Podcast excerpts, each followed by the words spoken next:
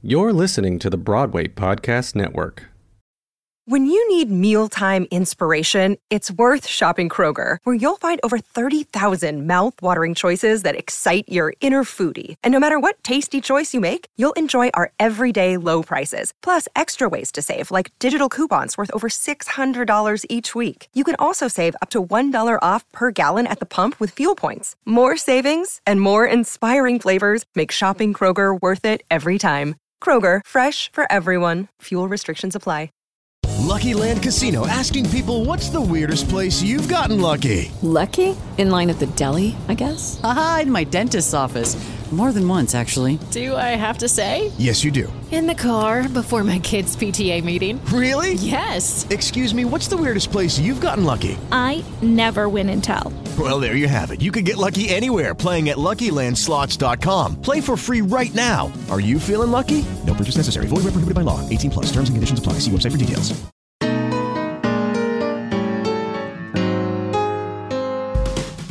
Welcome to the Broadway Gives Back podcast. I'm your host, Jan Svensson. This podcast spotlights Broadway actors, shows, and organizations in their pursuit of social impact and philanthropy. Join us as some of the brightest lights on Broadway share their stories about their favorite charities and how they got involved, and the people and the causes who benefited from these philanthropic efforts.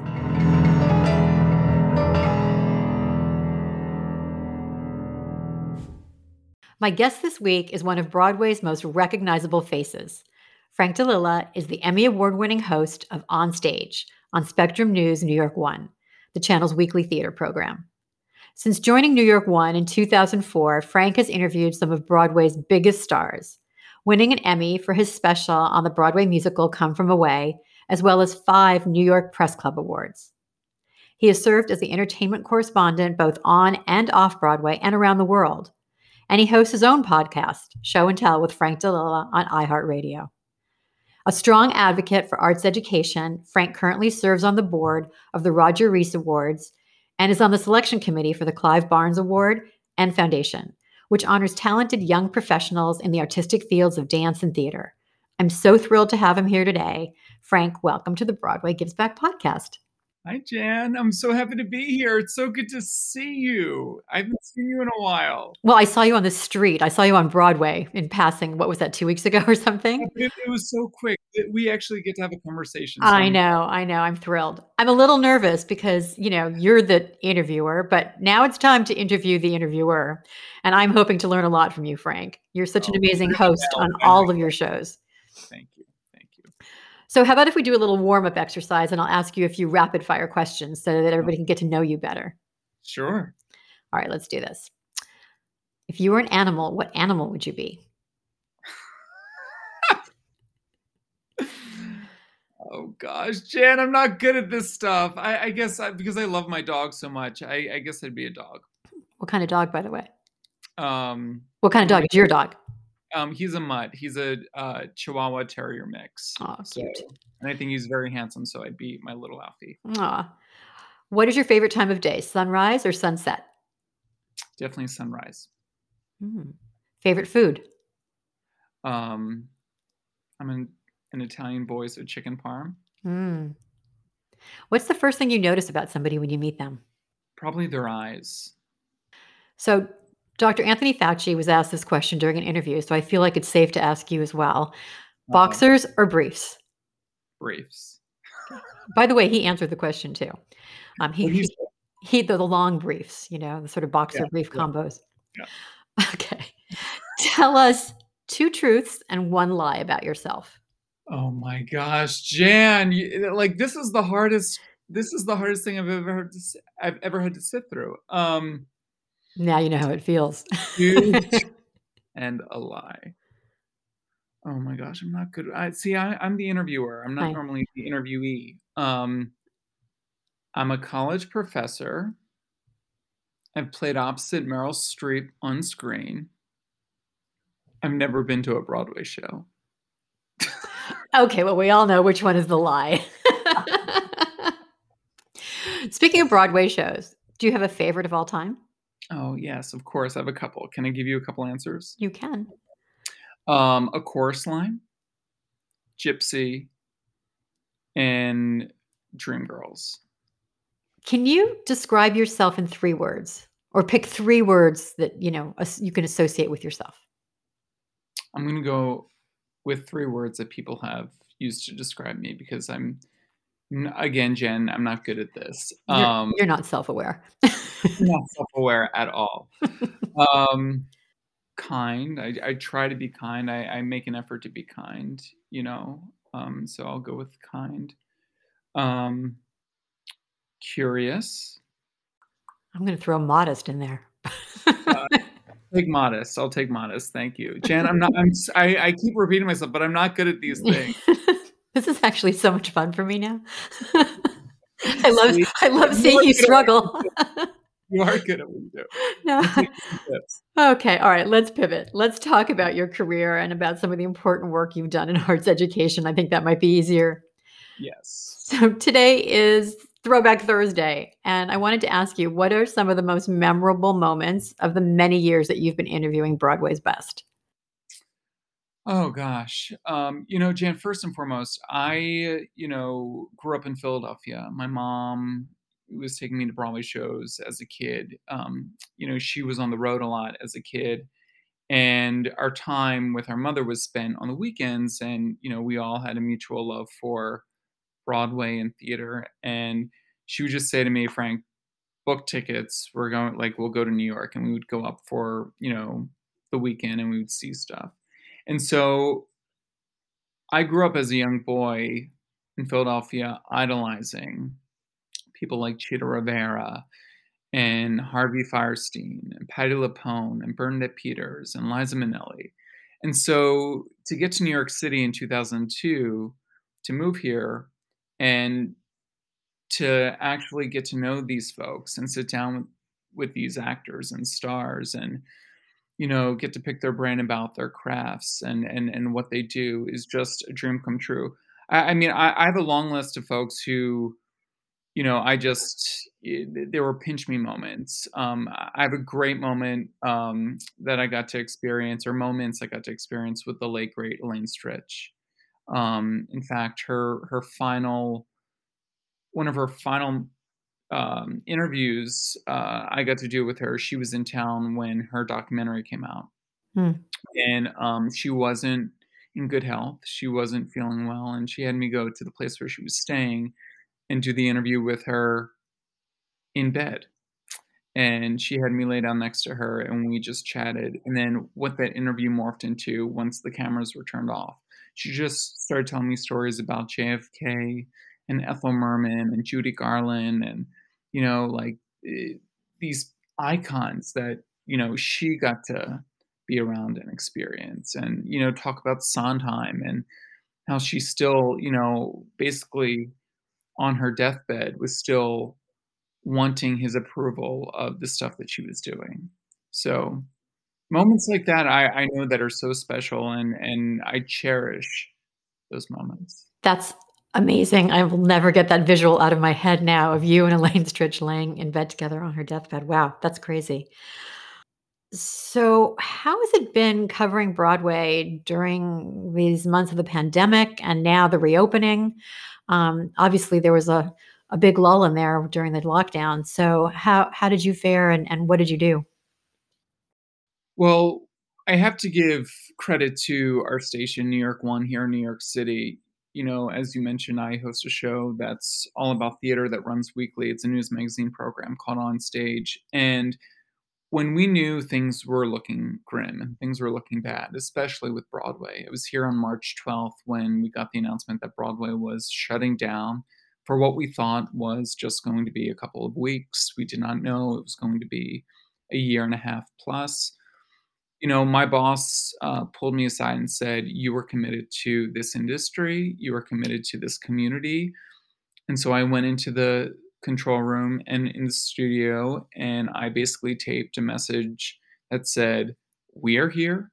We will be following this community day in, day out, and providing you with updates along the way. Stay with us, follow me on social. And that's what we did, Jan. I mean, one of the first big things that we got to do was I called all of my Broadway friends. I called people like Kristen Chenoweth and Kat McPhee and Lynn and who I know you are very close with, and you know, the list goes on. And we put together an hour special for the Actors Fund, which is an incredible organization, as you know. And I know this is a podcast about how the community gives back. The Actors Fund has been there for the community for years and years and years, through thick and through thin. And I said, we have to do something to raise awareness for the Actors Fund, to help raise money for the Actors Fund. And so we put on a show via, you know, everyone sending in clips from their home. So Jana was getting clips from people, you know, Deborah Messing showing us how she was exercising, and Marissa Tomei showing us how she was doing a dance class to get through the pandemic, and, or get through this time. And we raised awareness and, money for the Actors Fund, because that is an essential organization for this community. So, you know, that was kind of the kickoff to, you know, this commitment of, we need to follow this community. We need to tell the stories of how people are surviving, you know, and then every month we put together a special. And, you know, when the BLM movement really took, stepped into the spotlight following the murder of George Floyd, we connected with a lot of Black members of the theater community to see how they were feeling, what they were doing, and how the community was responding. So we wanted to just make sure we were current and aware of how the community was staying afloat and trying to stay afloat during this dark, long, unwanted intermission. And now, as it's reopening, tell us what you've been doing every day. I think you've been going to theater every day, right? It's been crazy, Jan. And it's been so thrilling to step back into these spaces that we both know. I know you know this too. The theater is church. The theater is temple. You know, walking into these Broadway houses, they're sacred spaces. And to not have that for such a long period of time was heartbreaking and hard, emotionally hard on all of us. You know, I normally see you at the theater, you know, how many times a week, 3 or 4 times a week. So to be back, you know, covering these openings, and I'll never forget, you know, being back at Waitress, which was one of the first musicals to open on Broadway since the pandemic happened. Every single character walking onto that stage was getting entrance applause and standing ovations. It's been thrilling. And what's great is that, you know, being back at the theater, you know, yes, there are these safety protocols in place, but people are willing to abide by them. People are willing to take part and do whatever they need to make sure that these spaces are safe for all involved. Other than the safety protocols, have you noticed any changes? And also sort of part B to that would be, and what changes would you like to see as Broadway reopens? I mean, in terms of safety, I think what they're doing, I know they just, the Broadway League just put out that it looks like the safety protocols that are in place, the masks and showing your vaccine card with getting in, that's going to now go through the end of February, which again is great to make sure it's a safe space for all. But I do think, you know, I was talking to Brian Stokes Mitchell and LaShans about Black Theater United. And I think, you know, these organizations or these groups that have been formed, you know, due to some of the horrible stuff that we had to witness as a community, as a nation, that happened last year. I think these groups that are being formed to help diversify and make equal all parts of the theater are really good things to happen to help move this industry forward and get it to the right place. You know, what I admire so much about this community is that this is a community that doesn't rest on its laurels. They want to make change, they want to be the change, and they want to push forward and lead as example. And I think that is, you know, just a really good thing to take in and observe and hopefully help towards making these changes happen. Yeah, really good point. So you're an alum of Fordham University at Lincoln Center, and now you're a professor teaching theater journalism. And I just wondered how theater journalism has changed since you went to school, and if you had any advice that you would give students who want to enter that field. So I get asked this question all the time. And I always say, you know, it's funny you're saying this too, because I was just talking to a friend of mine who works for another network, and we both are the same age. And, you know, we went to school for journalism and we were taught one way, and, you know, this was the model, this was the way for such a long period of time. But, you know, now with the tools that we have at our fingertips on our phones, anyone could be a journalist. Anyone could be a critic or, you know, a reporter in their own right. But I always say, you know, figure out your passion, figure out what you like. For instance, for me, it was the theater. And then just go from there. Just, you know, I tell my students, they always ask, well, how do I get into this? Or, you know, I'm a film buff. How do I, like, you know, start reporting on this? It's like, you have Instagram, you have TikTok, you have Facebook, you have Twitter. Get out there. You know, be careful with what you put out there. Don't put everything out there. But when it comes to personal stuff, but just start forming a beat. Start forming a beat and start forming a voice. Create your voice and go from there. That's good advice. I'm going to take it. Now, I hear there's a big project that you're working on, and I think you're not allowed to talk too much about it, but maybe you could give us a little preview. Well, yes. What are you allowed to say? You've heard correctly. I'm working on a very big project in response to the reopening of Broadway. Obviously, this was a moment that, you know, was a first for all of us. This has never happened before, where Broadway was shut down for this period of time. And I'm working on a very big project, which I will be able to announce, and which will be announced in the coming weeks. That if you're listening, you will be able to take in come early next year. And I'll leave it at that.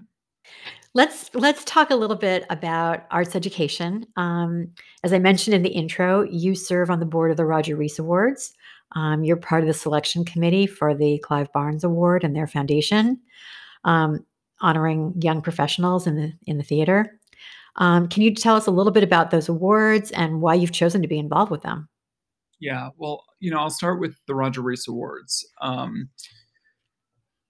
First and foremost, the theater changed my life. I was one of those odd kids growing up. Wasn't into sports at all, but, you know, the theater was my safe haven. And I was so fortunate enough that my mother put me into a school. My parents put me into a school. My mom chose it though. So she gets the credit, where there was a really solid musical theater program.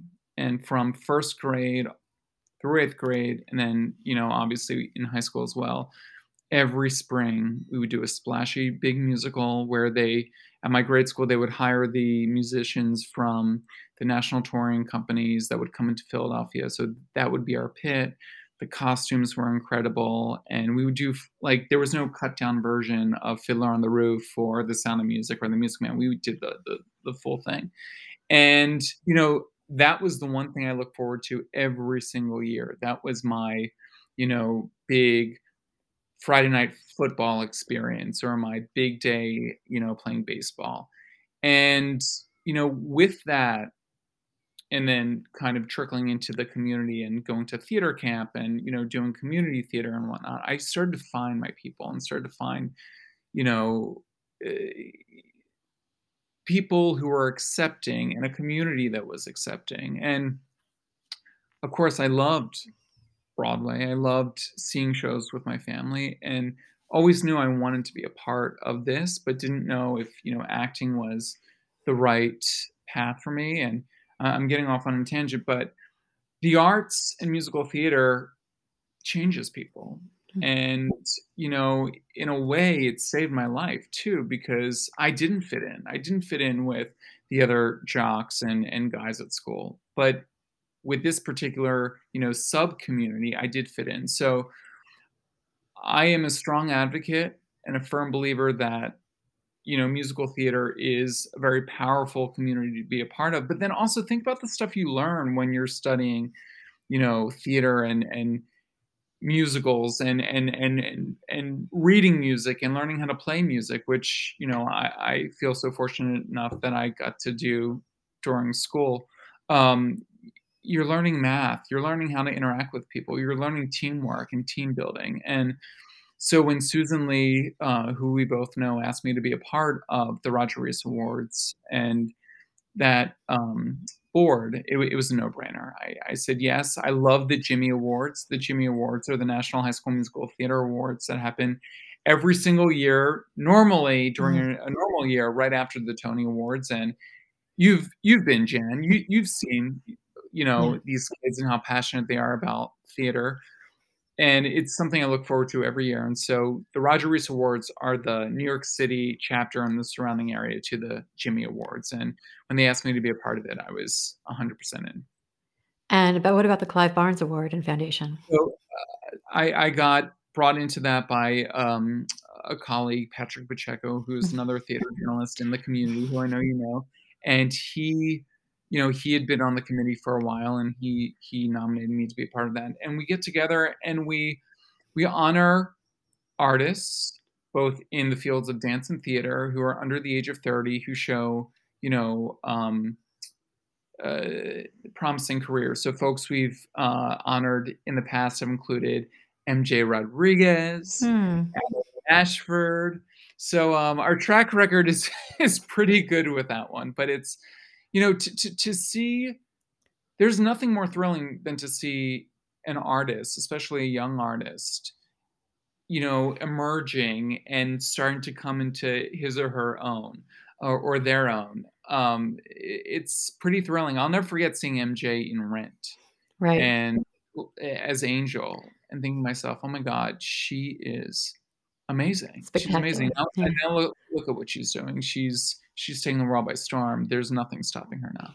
Hey guys, it is Ryan. I'm not sure if you know this about me, but I'm a bit of a fun fanatic when I can. I like to work, but I like fun too. It's a thing. And now the truth is out there. I can tell you about my favorite place to have fun. Chumba Casino. They have hundreds of social casino style games to choose from with new games released each week. You can play for free anytime, anywhere. And each day brings a new chance to collect daily bonuses. So join me in the fun. Sign up now at ChumbaCasino.com. No purchase necessary. VGW. Void where prohibited by law. See terms and conditions. 18+. Lucky Land Casino. Asking people, what's the weirdest place you've gotten lucky? Lucky? In line at the deli, I guess? Aha, in my dentist's office. More than once, actually. Do I have to say? Yes, you do. In the car before my kids' PTA meeting. Really? Yes. Excuse me, what's the weirdest place you've gotten lucky? I never win and tell. Well, there you have it. You can get lucky anywhere, playing at LuckyLandSlots.com. Play for free right now. Are you feeling lucky? No purchase necessary. Void where prohibited by law. 18+. Terms and conditions apply. See website for details. I wanted to talk about that whole idea of, you know, living life with a purpose and being philanthropic or doing good.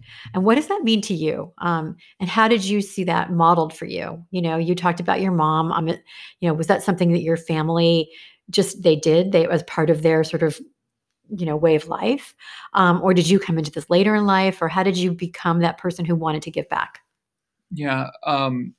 I have to say it's both my parents. You know, growing up, one thing that really stuck out to me, two things. My mom was always the first. Like if anyone was in need, she would always say, what can we do? Do they need money? Do they need food? What can we do? So first and foremost, and to this day, my mom is that way when it comes to, you know, friends of mine who, you know, are running marathons for amazing causes. Like she's the first to donate. She's like, yes, we have to help. And then the other thing that, you know, really, you know, made a mark on me in a good way was as a kid because I think I told you our time with our mom would be on the weekends. Our time with our father would be during the week because my mom would travel during the week for her job. And with my father, he would get us ready for school and then he would make her lunches. And then he would have all these other lunches on the kitchen table. And I remember saying one morning, I'm like, Dad, what's that for? And he, before going into work, he would feed the homeless. He was like, you know, there are guys around where I work who I know aren't eating today. And so I'm, you know, bringing them sandwiches. And he would do that, you know, almost every morning before school. And so seeing stuff like that, just, it leaves an imprint. on you. And, you know, especially during this time when everything was shut down. I mean, Jan, I will never forget this period. I think our whole generation, anyone who's alive during this time, will never forget this pandemic. I mean, this pandemic changed so many lives and changed our world in a variety of ways. But, you know, I have friends who were working on Broadway, making healthy salaries, who couldn't afford groceries, who couldn't afford to do their laundry, had to decide whether or not they were going to do their laundry, take it to a laundromat, or buy food. They were doing laundry in their sink. Like that, it just, you know, and so for me during this time, I was like, what can I do? What can I do? And for me, it was like, donate to the Actors Fund and raise awareness for the Actors Fund, because what Joe Benincasa does, you know, I know so many stories of people losing their health insurance or not being able to pay their rent or not being able to buy groceries. And Joe is there and puts you in touch with the right people. So I think it all comes down to my parents. And you know, whenever there is an opportunity to sit on a board or to help others, especially when it comes to arts education, that's a no-brainer. It's like, what do I need to do? So as you were talking about earlier, you've interviewed so many legendary artists. Thinking about your interviews with like Tom Hanks and Vanessa Redgrave and Bono and Elton John and Hugh Jackman and James Earl Jones, and the list goes on. Anyway, I just wondered, during any of those interviews that you've done, were any of those artists, did they offer you any pearls of wisdom with regard to their own philanthropy or being of service or any kind of social activism, or any of those people, sort of people that you look to get inspiration in that area? Jen, one person who I'm really inspired by, and someone who really puts his money where his mouth is and his art where, you know, his mouth is, and legit is changing the world when it comes to entertainment, but also doing good, is your pal Lin-Manuel Miranda. I feel like we're busy people. I don't know where he gets the energy to do what he does, you know, and every time I talk to him or every time I see him on social media, he's, you know, fighting for some good cause, and it's, you know, or he's fighting for the Broadway community. He's trying to make, you know, the community better in so many ways. He is truly inspiring. And I feel like in many ways is a leader, or the speaker for our community as a whole. I'll never forget, the family invited me down to Puerto Rico for the premiere of Hamilton down there. I know we saw each other down there. And then I went with Luis to Vega Alta, where the family is from, and then spent his summers, and just seeing, you know, it was so important for them to give back to that community, and having the museum there that Lin, you know, with his Tonys and all that good stuff, and how that was helping the community and was a source of income for the community and people in the community. It was really amazing. And then seeing the pictures when, you know, Hurricane Maria hit Puerto Rico, you see these pictures of Lin, you know, handing out sandwiches and being on the ground there to help people who are struggling. I mean, it truly is. He's truly inspirational. He is. But so many of the people that you've interviewed have been. And, you know, I was looking back, and I know you interviewed Jane Fonda. And to me, she's also such an important activist. And little fun fact, I went to high school here in LA, and I was on the committee that brought Jane Fonda to speak at our high school on the field to talk about Vietnam. Wow. When she was sort of Hanoi Jane. So I was looking back, you know, Hugh Jackman you've interviewed, and, you know, he's done so much philanthropic work, and Andrew Lloyd Webber has his own fund that goes through the American Theater Wing for arts education. So, I feel like you and I are so lucky because we get to talk to all these people who do so much good, not just in their entertainment, but also, you know, in their philanthropic work or their social activism work. And it's so inspiring. I speaking of Andrew Lloyd Webber, you know, I just sat down with him as he brought Phantom back to Broadway. And, you know, I talked to him, I checked in with him a few times during the pandemic. And I have to say, when all said and done, and we, you know, this is years behind us, and hopefully it will be, I think he's going to come up as one of, you know, the saviors of this moment, because as you may recall, Jan, when everything shut down, he was one of the first to say, we need to figure this out. His shows were running in South Korea, and I chatted with him like 3 weeks into the pandemic, and he said his people are already looking into these special knobs for theaters. So like once you touch them, they automatically clean themselves. The air systems that I know a lot of the theaters have put in, but also like he was like, no, we need to figure out how we're going to bring people back and do it in a safe way. He was one of the first people to sign up to do a trial vaccine when it was at Oxford University. So, and he basically said to the government, if you keep opening and closing or shutting us out, you know, put me in jail, because we need artists. And this was said to me during the pandemic too, and it's so true. Artists are essential workers. Mm. You know, artists got us through the pandemic. You turned on Netflix, you turned on Spotify, you turned on iTunes, you were watching YouTube videos of whatever. You know, these are artists and these are essential workers, and they need to be taken care of. And Andrew was leading that charge in many ways and on many fronts. That's so true. I love that idea. I never really thought about it in that way, but artists were essential workers. I don't know what I would have done through the last year and a half without some of the content that was created, and even just the social media, you know, that was inspiring. So whether it's on your podcast or on your show on New York One or right now here with me, I wondered, what advice would you give to listeners about doing good in the world? There's so much negativity in this world. It doesn't hurt to be kind. It doesn't hurt to be nice. Like, it doesn't hurt to do good, you know? And if you can, give back. And like you said, Jan, giving back doesn't just happen with writing a check. Giving back can also be giving of your time. And the ultimate payoff with all of that is that you will feel good in the long run, you know? So true. Frank, thank you so much for having this chat with me and for being on my podcast. And I've learned so much from you. Thank you, Jen. Thanks for listening to this episode of the Broadway Gives Back podcast. Broadway Gives Back is part of the Broadway Podcast Network. Special thanks to my producing partner, writer, editor, and friend, Jim Lochner.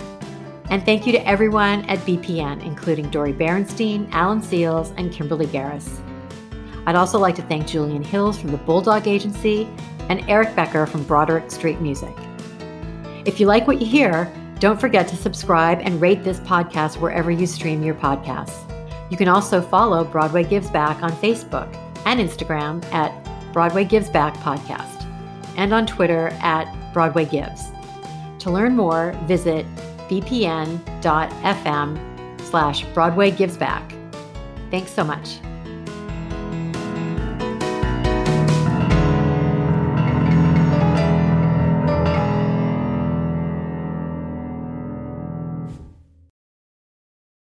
Hey, it's Leslie Odom Jr. here on the Broadway Podcast Network to tell you about the Rise Theater Directory, a program of Maestro Music. Rise is a national online resource designed to connect and empower backstage and administrative and creative theater professionals from underrepresented backgrounds.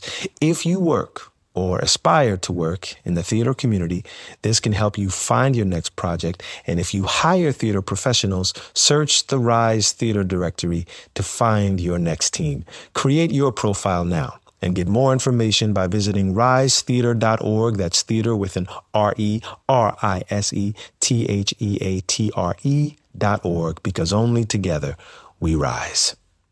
Lucky Land Casino, asking people, what's the weirdest place you've gotten lucky? Lucky? In line at the deli, I guess? Aha, in my dentist's office. More than once, actually. Do I have to say? Yes, you do. In the car, before my kids' PTA meeting. Really? Yes. Excuse me, what's the weirdest place you've gotten lucky? I never win and tell. Well, there you have it. You can get lucky anywhere, playing at LuckyLandSlots.com. Play for free right now. Are you feeling lucky? No purchase necessary. Void where prohibited by law. 18+. Terms and conditions apply. See website for details.